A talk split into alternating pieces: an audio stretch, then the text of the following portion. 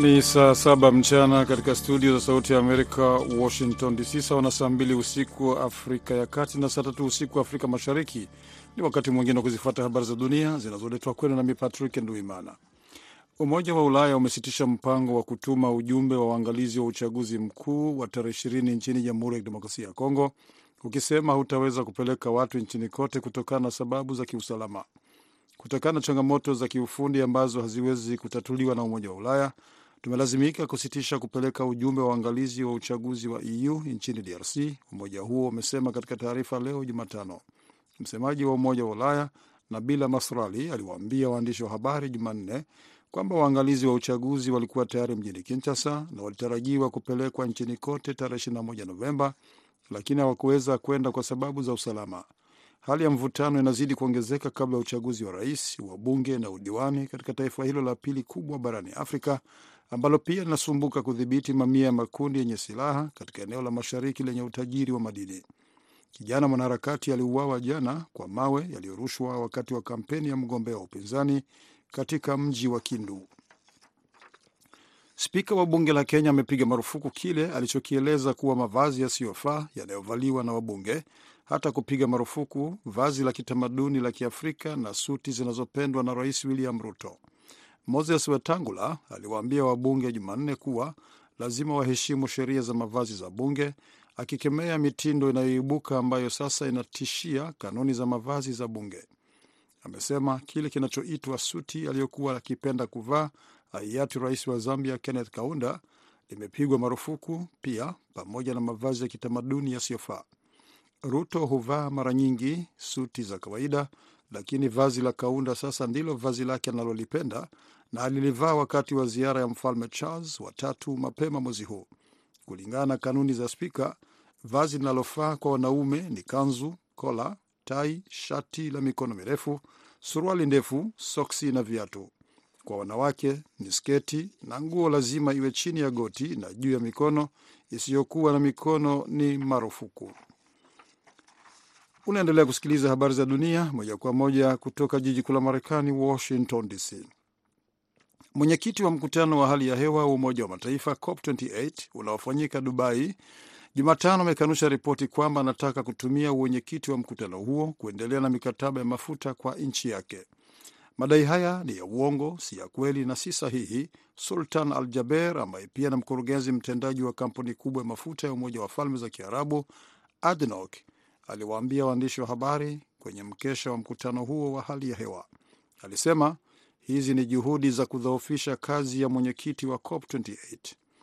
Nyaraka zilizovuja ambazo BBC na kituo cha kuripoti kuhusu hali ya hewa walipata zilidai kuwa mazungumzo yaliyoandaliwa na Jaber kwa ajili ya mikutano ya COP28 na serikali za kigeni yamezingatia fursa za pamoja za kibiashara katika sekta ya mafuta. Muktasari huo ulioelezwa kwa kina katika ripoti zilizochapishwa siku ya Jumatatu uliashiria nia ya kampuni ya ADNOC kufanya kazi na nchi mbalimbali ikiwemo China, Ujerumani na Misri ili kuendeleza miradi ya mafuta na gesi.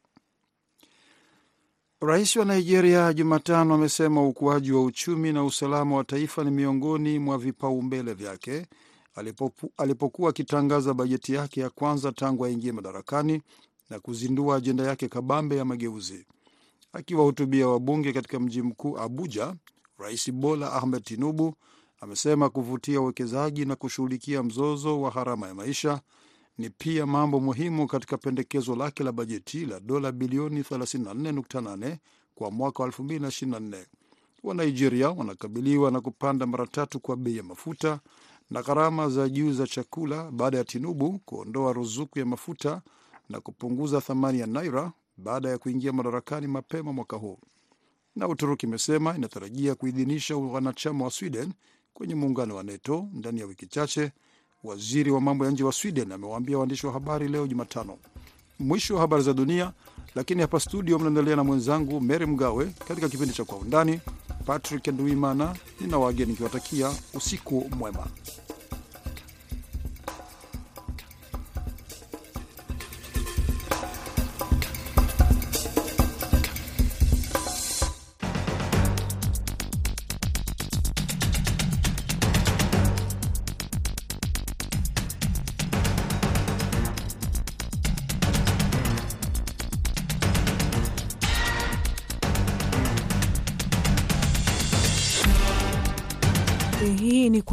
Undani kutoka VOA Swahili hapa Washington DC.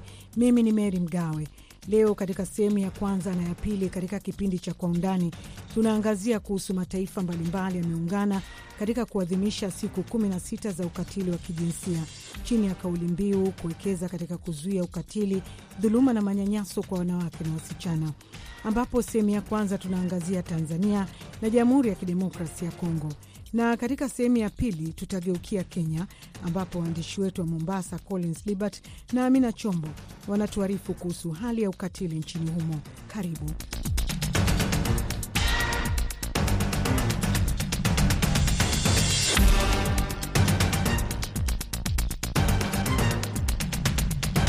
Sasa tunaingia katika sehemu ya kwanza ya Kwa Undani. Umoja wa Mataifa umetoa takwimu zake na kusema kwamba asilimia 40 ya wanawake bado wanapitia manyanyaso na ukatili wa aina mbalimbali maishani.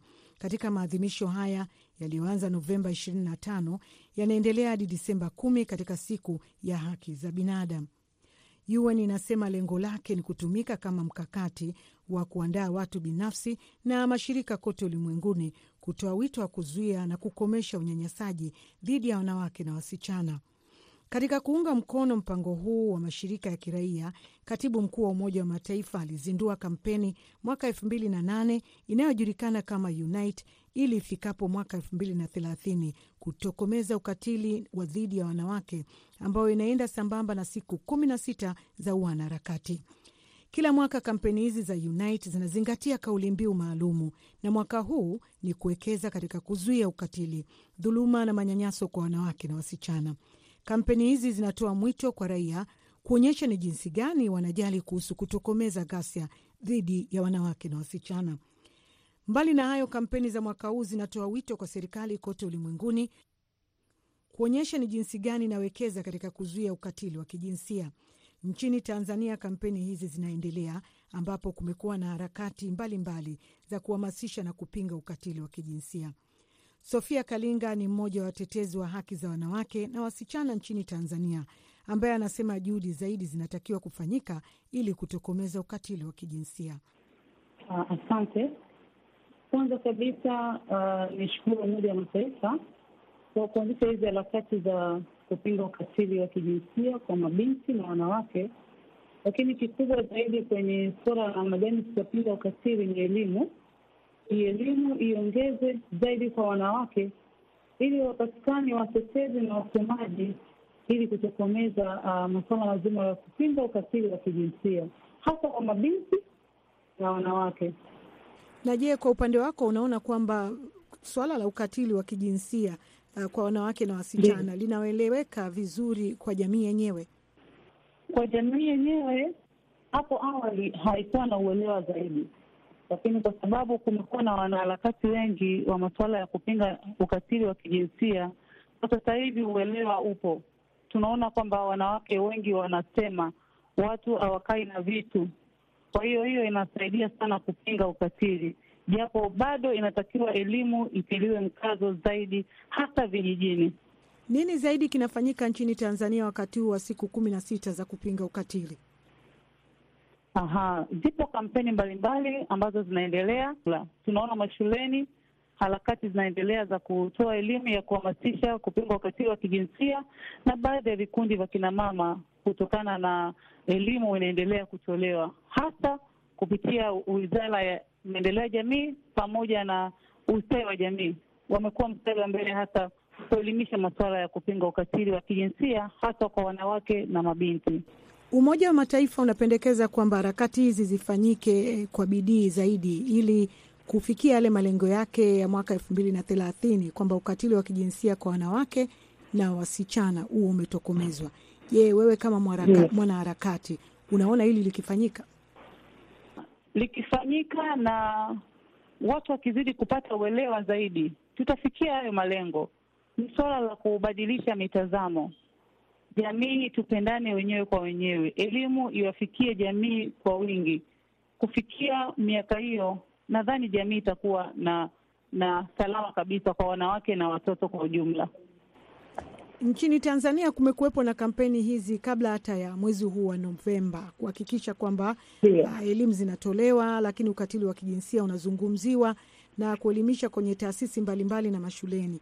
Je, unaweza yeah, ukalinganisha kwa kiwango gani? Imepungua, iko pale pale, imeongezeka? We kama mwanaharakati. Ah, niseme ukatili umepungua kwa sababu watu wanafichua matukio na matukio yanavyofichuliwa, maanake hatua za kisheria zinachukuliwa. Kwao tunaona kwamba hizi harakati za kupinga ukatili wa kijinsia zinasaidia kwa asilimia kubwa sana ya masuala mazima ya kupinga ukatili wa kijinsia. Kwa hiyo harakati ziendelee. Mtu anaweza kujiuliza ukatili unasababishwa na kitu gani? Nini maoni yako? Mimi niseme ukatili sana sana ni ubinafsi, yani ni ubinafsi. Kwanza jamii kwa ujumla tuache ubinafsi, tuone kwamba ukimfanyia mtu kibaya, yule mtu atakavyojisikia, maanake ni wewe utajisikia. Kwa hiyo tuwe na upendo hata wa dhati, itapunguza sana masuala ya ukatili. Ukimfanyia mtoto wa mwenzio, embu ashumu kama ni mtoto wako. Tukianza kufikiria ile peni ambayo mwingine ataipata, hiyo itasaidia kwa asilimia kubwa sana kupunguza ukatili ambao unaendelea ndani ya jamii yetu, hata Tanzania kwa ujumla. Anasema sheria zinatakiwa kushika mkondo wake na serikali kuwekeza zaidi katika kuhakikisha wale wanaofanya ukatili dhidi ya wanawake na wasichana wanachukuliwa hatua zaidi. Huko DRC wanaharakati nao wamekusanyika katika kuadhimisha na kuhamasisha kupinga ukatili wa kijinsia kwa wanawake na wasichana, ambapo kuna kampeni kubwa zinazoendelea nchini humo. Julienne Baseke ni mtetezi wa haki za wanawake na wasichana na mwanaharakati wa kupinga ukatili wa kijinsia. Hiyo madhara inasababisha kweli na mila, madesturi ambazo zinakuwa zenye kumgandamiza uh, kina mama uh, maana mila huku na madesturi mara na mara inaonyesha kama mwanamke anakuwa chini sana, uh, hana haki sawa vile na mwanaume, na mwanamke wanamwona kama vile ni kitu ni kitu sio mtu.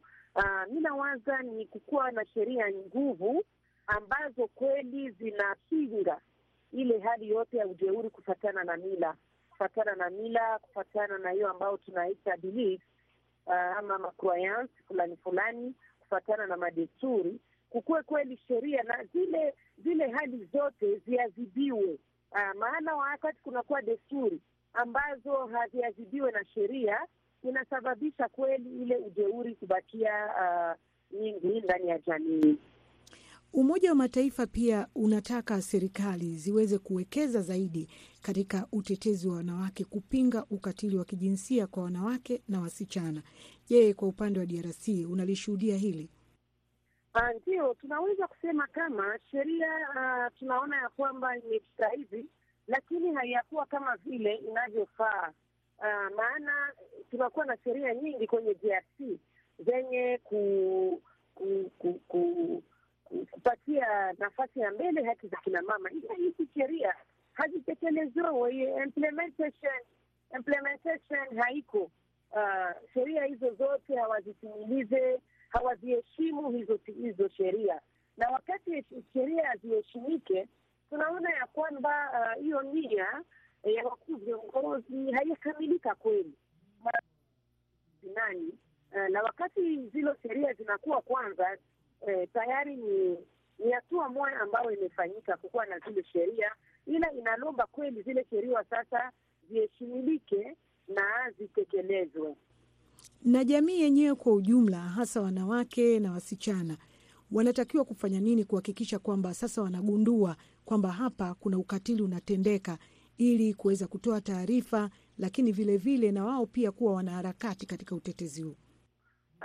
Ile ambayo nimesema huko mbele, hiyo kuwa na kuzamirika kuza, hao wenyewe wanaanza kukataa kukataa hiyo vitondo mbalimbali vya ujeuri ambao wanakuwa waanga. Aa, ni kusema wakati wanazamirika na watumike tena sana, waungane mkono, kuwe umoja, solidarity uh, ya miungano ya wamama watetezi wa haki za binadamu, ili wakitumika pamoja na kukataa kweli, na pia wao peke wa wa, wa watumike juu ya ile ambayo tunaita resilience uh, wakuwe kweli wenye uh, kutoka katika ile hali ya wahanga na wao waendelee pia uh, kuungana mkono na kutumika pamoja, ili sauti yao iinuke zaidi, wainue sauti zaidi na kusema tunakataa. Mwisho wa sehemu ya kwanza ya Kwa Undani. Tunapumzika kidogo, tutarejea baada ya muda mfupi. Usiondoke kando ya redio yako, bado tuna mengi ya kukuarifu katika kipindi hiki cha Kwa Undani.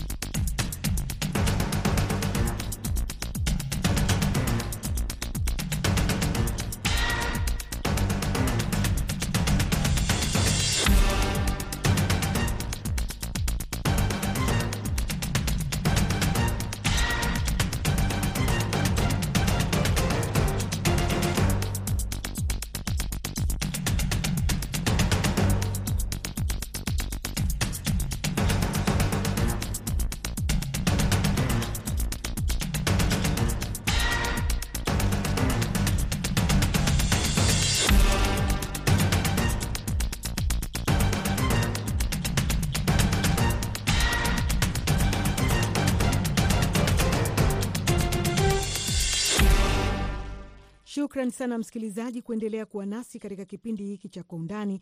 Hivi sasa tunaingia katika sehemu yetu ya pili ya Kwa Undani, ambapo tunakuarifu kuwa Kenya nayo imeungana na mataifa mengine duniani kuadhimisha siku kumi na sita za kukabiliana na ukatili, dhuluma na manyanyaso ya kijinsia, huku takwimu zikionyesha bado wasichana na wanawake wanapitia manyanyaso ya aina mbalimbali. Collins Liberty Adede na Amina Chombo wanaangalia hili katika sehemu hii ya Kwa Undani kutoka studio zetu za Mombasa. Nam, asante sana wenzetu. Kama ulivyogusia, nam mataifa mbalimbali ulimwenguni yameungana kuadhimisha siku 16 hizi kupinga ukatili na manyanyaso ya kijinsia, na hii si kwa wanawake pekee, bali ni manyanyaso kwa jinsia yoyote ile. Maadhimisho hayo yanafanywa chini ya kauli mbiu kuwekeza katika kuzuia ukatili, dhuluma na manyanyaso kwa wanawake na wasichana. Maadhimisho haya yanafika ama yanafanyika huku takwimu za shirika la Umoja wa Mataifa kuhusu wanawake zikidokeza kuwa takriban asilimia 40 ya wanawake bado wanapitia manyanyaso na ukatili wa aina mbalimbali maishani. Takwimu kutoka kwa shirika la Center for Rights Education and Awareness CRU Kenya inaonyesha kwamba zaidi ya kesi 3760 za ukatili wa jinsia ziliripotiwa mwaka 2022. Kati yao kesi 2985 zilikuwa kesi za wanawake huku kesi 777 zikiwa za wanaume. Serikali ya Kenya imekuwa na mikakati kabambe kumaliza ukeketaji wa wanawake kufikia mwaka 2022 na kumaliza ukatili wa kijinsia kufikia mwaka 2026. Licha ya hayo, kumekuwa na kesi kadhaa ambazo bado zinajiri, ambapo kati ya wasichana watano nchini Kenya wako katika hatari ya kuolewa mapema ama kukeketwa. Kuelewa Kenya imepiga hatua gani katika suala hili, Betty Sharon ni mkurugenzi katika shirika la wanawake katika maendeleo pwani ya Kenya, shirika ambalo linajihusisha sana na vita dhidi ya dhuluma, manyanyaso na ukatili wa kijinsia. Beti, swali letu la kwanza ni kwamba Kenya iko wapi katika masuala haya ya kukabiliana na dhuluma za kijinsia? Tumepiga hatua kwa masuala ya kunyanyaza na matezo ya kijinsia, kwa sababu unajua, kwa hivi sasa tumeanza kuweka koti ya masuala kama hayo, standalone court, ambayo ilianza na huku pwani, kaunti ya Mombasa na ikaenda Kisumu na bado uh, tunaendelea kuziweka, na hii itafanya sasa hizi masuala ambayo mara nyingi huwa zinatupwa nje kwa sababu zimekaa sana kwa koti na inapata ina, ina, inapata kama survivor. Sasa pengine ashakuwa zinakaa hata miaka kumi, na sasa hiyo ni hatua kubwa tumepiga na pia tumeanza kuwa na na Polycare. Polycare is um, like a one stop shop uh, where survivor anapata hapo hapo, kuna kotini hapo, kuna polisi na hapo kuna psychosocial support, kila kitu anapata hapo hapo. Na hii tumeanza na Nairobi na tunapanga kuenda kwa kaunti zingine. Vilevile tumekuwa pia na session rooms ambayo hata juzi uh, Kingi alikuja hapa uh, na Queen na akaenda mpaka akaona Tononoka. Vilevile maserikali ya kaunti sasa pia wameanza uh, kuweka kuweka safe home ambayo sasa hii pia itasaidia kuchunga data na itasaidia uh, survivor kuwa safe and free kufuata uh, kesi kotini. Mara nyingi sana hizi masuala za dhulma za kijinsia ama dhulma za ngono zinafanyika ndani ya kifamilia, na inafanya survivor anakufa painfully bila kuongea, kwa sababu anaogopa kusema.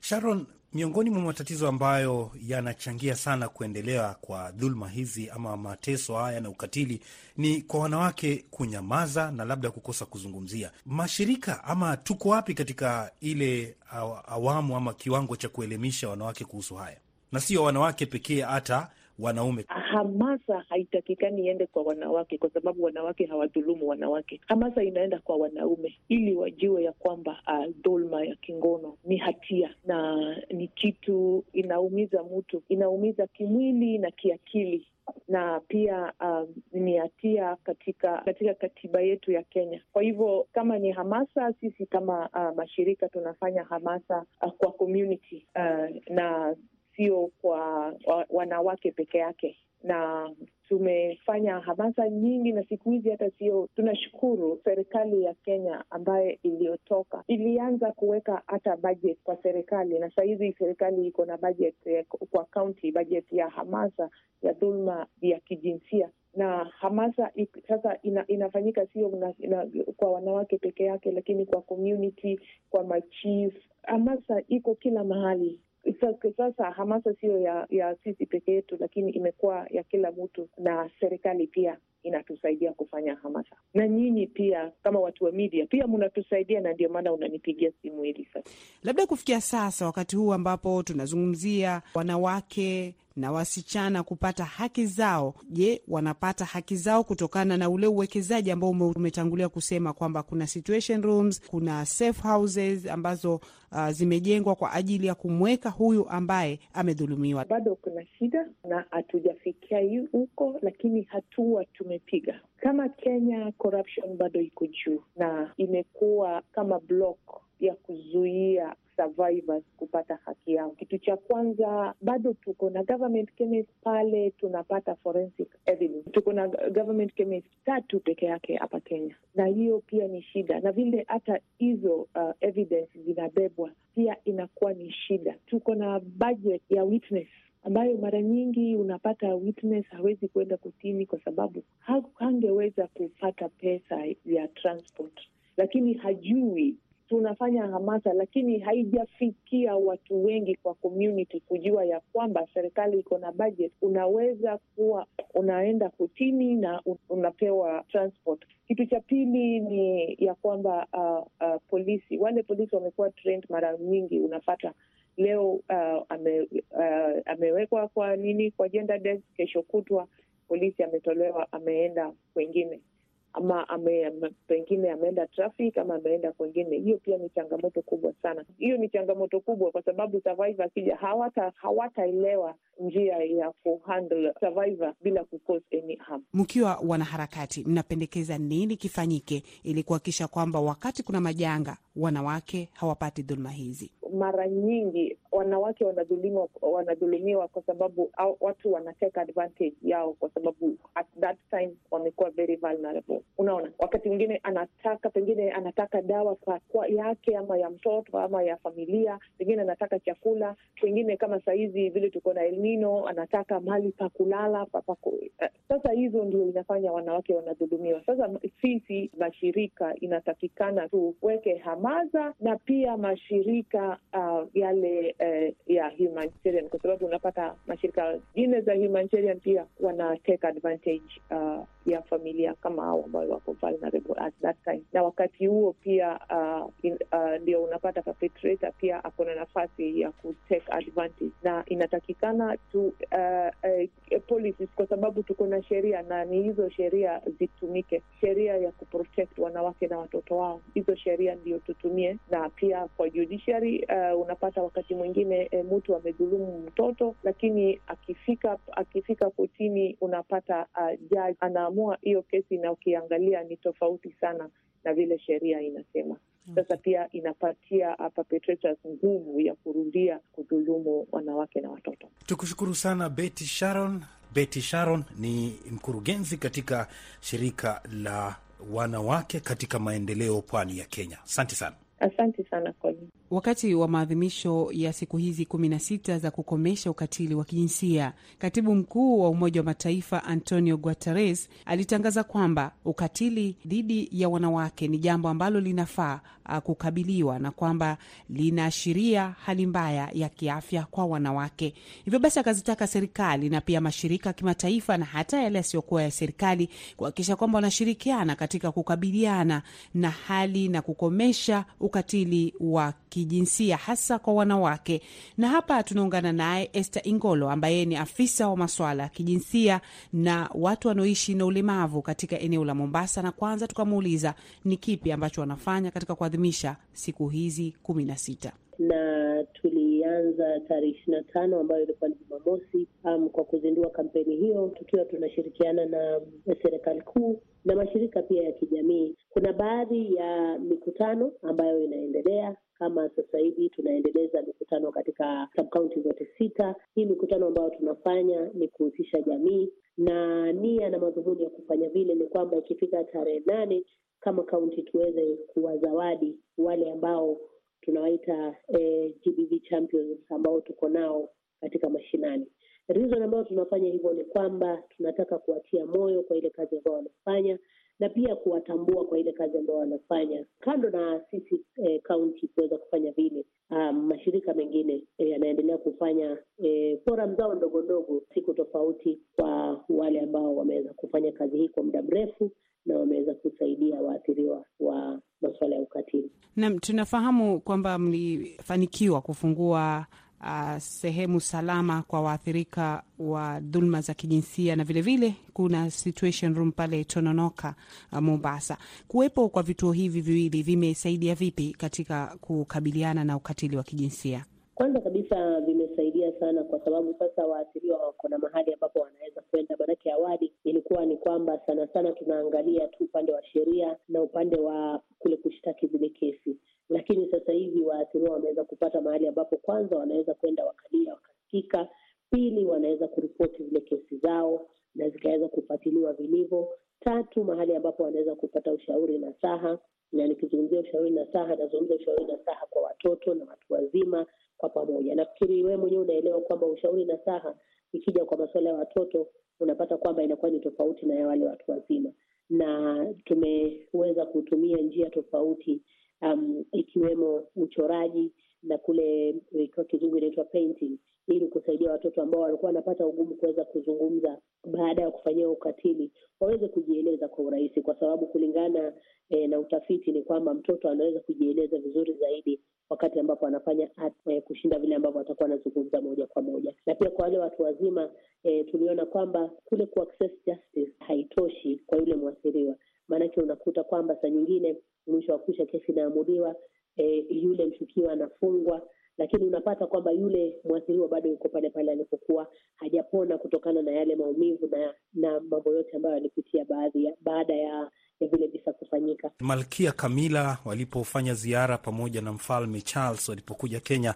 walitembelea kituo hicho chenu. Labda kwenu nyinyi mlihisi vipi kuona kituo kama hiki kinatambuliwa na jukumu ambalo mnafanya katika jamii? Kwa kweli ilikuwa ni jambo la kufurahisha sana kwetu, maanake hata wakati ambapo tulifungua mahali hapa hatukutarajia kwamba tutaweza kuwa na mgeni wa hadhi ya juu kama vile, na ilikuwa ni jambo la kututia moyo sana kwamba kazi yetu imeweza kutambulika, kwa sababu um, ile model ambayo tunatumia hapa haijaweza kutumika mahali popote, na nafikiri hata baada ya kutuzwa kama uvumbuzi bora ikawa ni kitu ambacho kilichofurahisha kwa sababu kwanza waliweza kukutana na baadhi ya waathiriwa wenyewe na kuzungumza nao moja kwa moja. Queen Camilla yeye mwenyewe kule Uingereza anatetea sana eh, haswa wale watu ambao wamepitia ukatili, na pia ile model ambayo tunatumia, na tuone vile ambavyo tunaweza kufanya kazi pamoja na wao eh, because we have a common interest. Tukushukuru sana Esther Ingolo ambaye ni mkurugenzi wa maswala ya eh, walemavu na pia eh, maswala ya jinsia kwa kuzungumza na vio